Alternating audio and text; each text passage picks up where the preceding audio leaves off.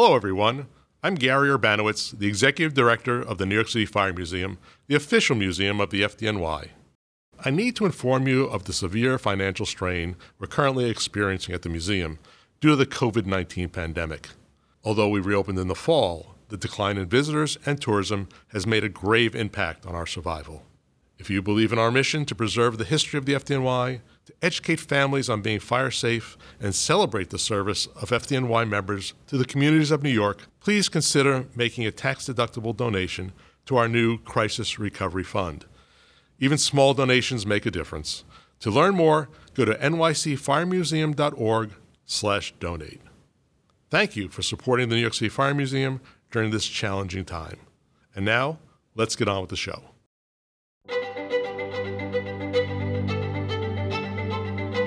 In this episode of Throwback FDNY, the 1870 appointment of Thomas Never Lose a Man Nevins to Brooklyn's chief of department, the 1916 bombing attack on Black Tom Island by saboteurs, and the 1960 Park Slope and Staten Island plane crashes.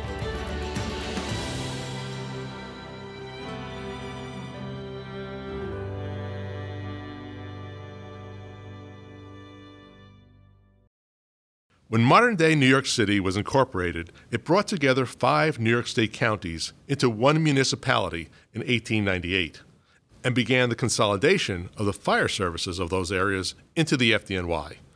At the time, there were two other paid fire departments Brooklyn and Long Island City.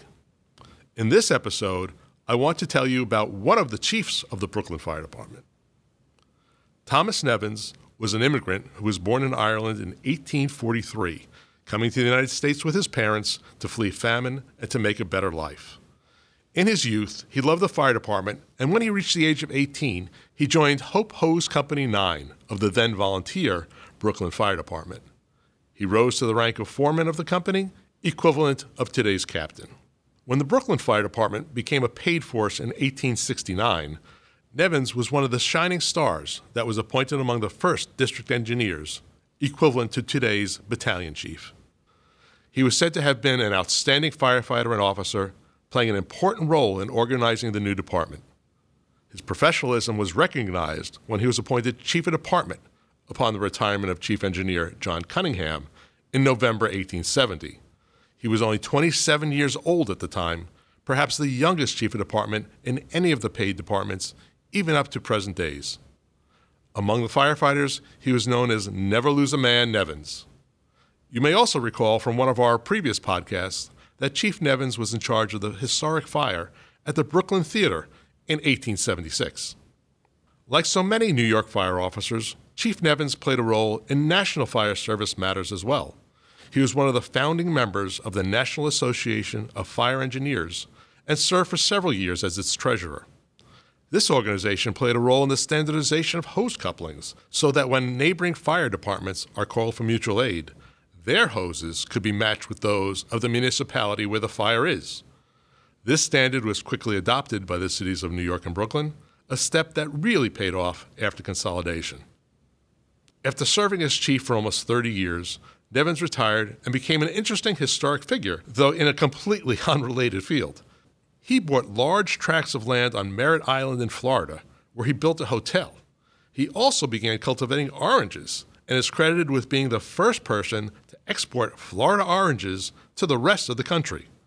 The Nevins Fruit Company is the largest and oldest continuously operated citrus company in the country, though no longer owned by the Nevins family.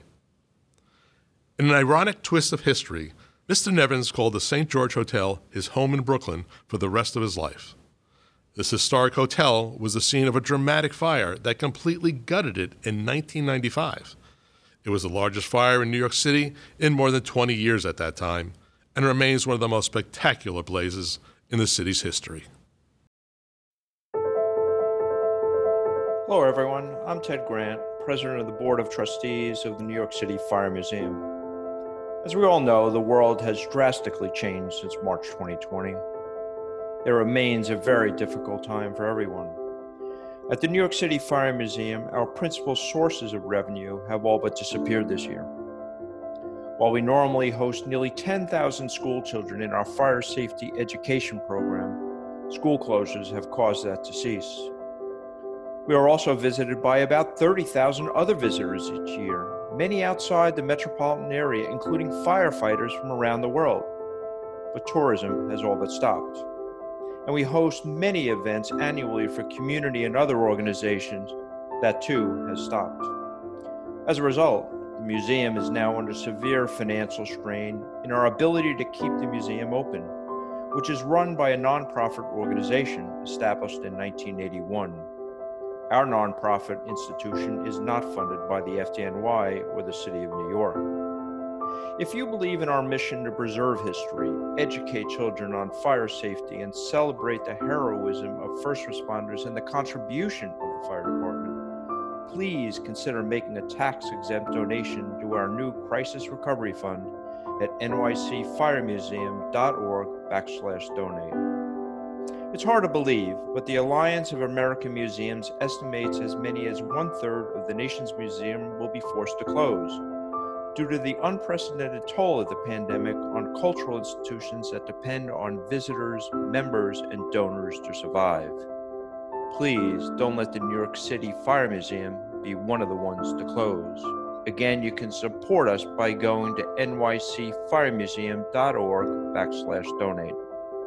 Thank you for your generosity, continued support, and for partnering with us to preserve, educate, and celebrate the history and tradition of the FDNY.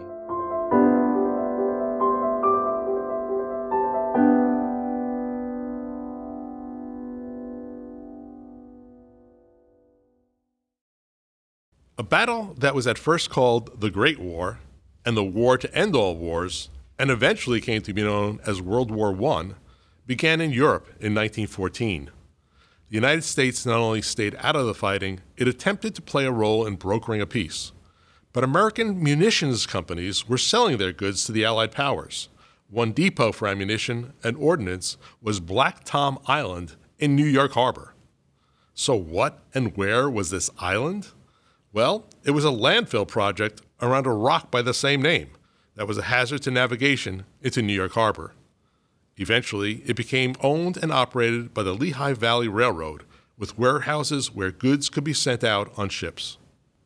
On July 30th, 1916, there were 2 million pounds of small arms and artillery ammunition being held in the warehouses of the National Dock and Storage Company, including 100,000 pounds of TNT being held on a barge.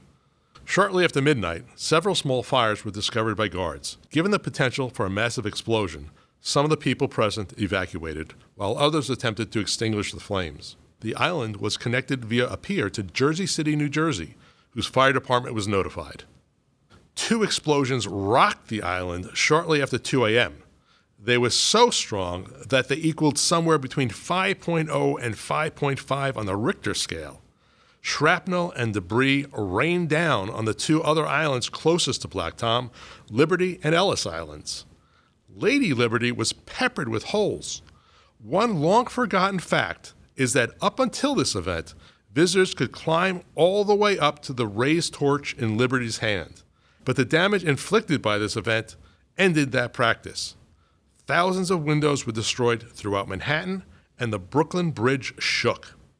Alarms went off in firehouses throughout Manhattan and Brooklyn. Many responding companies did not find fires, but rather the massive damage to buildings with glass strewn around the streets. Others encountered numerous small blazes in the streets. For those closest to the southern tip of Manhattan, the source was clearly visible. They say that Brooklyn was bathed in the red glow of the fires on Black Tom. Chief Joseph Martin, who was acting chief of the department that night, received a call advising him of a large amount of burning debris in the harbor, some of which was threatening the Ellis Island immigration station. He notified Chief Edward Worth of the Marine Division and initially dispatched the fireboat New Yorker with the boats Strong and Willett soon to follow. At that time, the Jersey City Fire Department did not have any boats, and since they could not access the inferno and ongoing explosions on the island, it became the job of the FDNY to operate from the water. According to one newspaper account, quote, the boats were almost as though in a battle, end quote. In fact, bullets ripped through the pilot house of the Strong, and an unexploded shell went down the stack of the Willett. These were unimaginable conditions for the FDNY, but as always, they rose to the challenge and brought the fires under control. So, how and why did this happen? After a long and thorough investigation that lasted 23 years, it was determined that multiple incendiary devices were purposely planted by German saboteurs, intent on disrupting the flow of munitions to the Allied forces in Europe.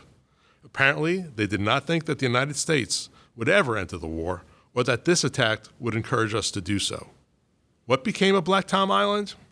Well, the area between the Jersey City shoreline and the island itself has been filled in and is now all part of Liberty State Park.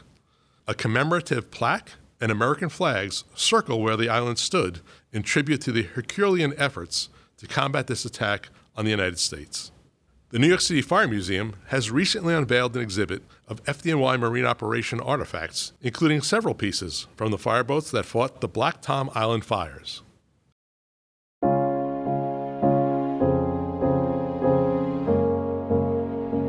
Thank you for listening to this episode of the Throwback FDNY podcast. As I mentioned earlier, we need your help. As a result of the COVID 19 pandemic, our main sources of income have declined significantly. In person visits, school trips, event space rentals, and shop sales have all been impacted. We are now forced to rely more heavily on the generosity of our supporters. Please donate to the New York City Fire Museum to help us fulfill our mission to preserve, educate, and celebrate. Visit nycfiremuseum.org slash donate to learn how you can support us. And now back to the episode.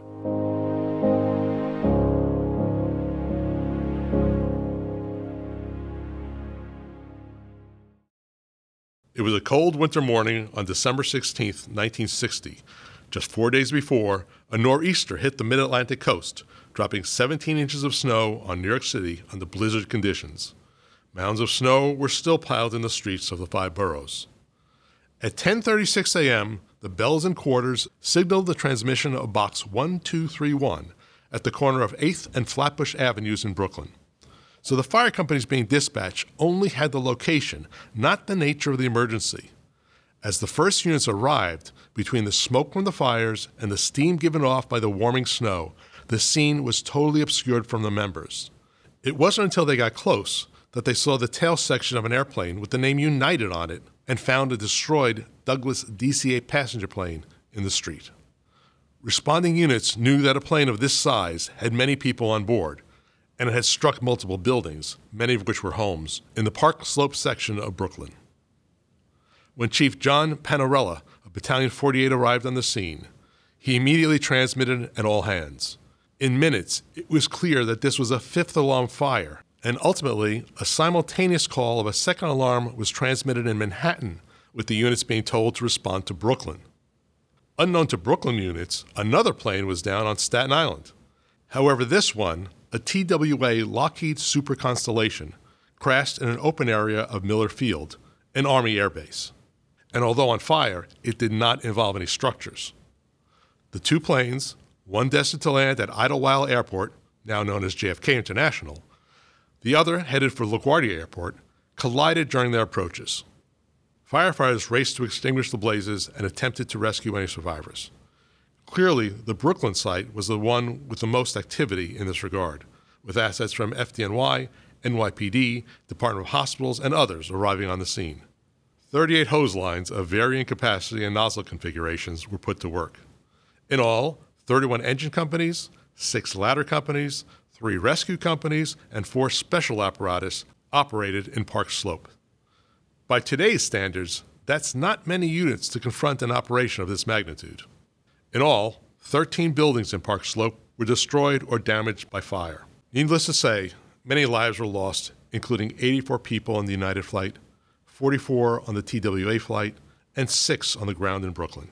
Three passengers were found alive on Staten Island but died at the hospital. There was one survivor found at the Brooklyn crash. An 11 year old boy was found amongst the wreckage. He was brought to Methodist Hospital where he later succumbed to his injuries. Before he died, he told hospital staff to use the money in his pocket to help whatever other survivors there were.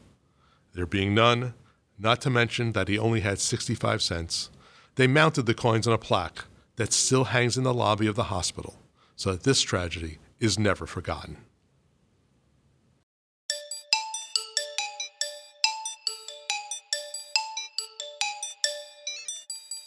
And now it's time for our Throwback FDNY trivia segment.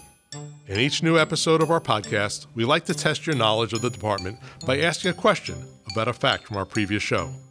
Here's this month's. In 1957, the FDNY formed a short lived unit in response to the anxiety and reality of the Cold War. What unit was it? A hint it was equipped with Geiger counters. The answer can be found in our previous episode and in this month's installment of our companion Throwback FDNY newsletter.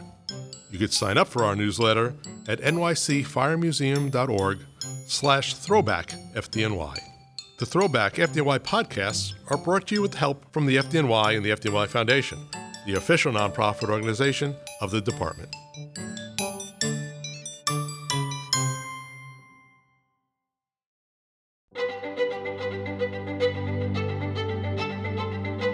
I'm Gary Urbanowicz. I'll leave you with this important safety tip. If you leave a building during a fire, close all doors as you exit. This will help contain the fire. If doors are left open, the flames and smoke can travel more quickly. We could all do our part to be a partner to the fire department by promoting fire safety. Thank you and be safe.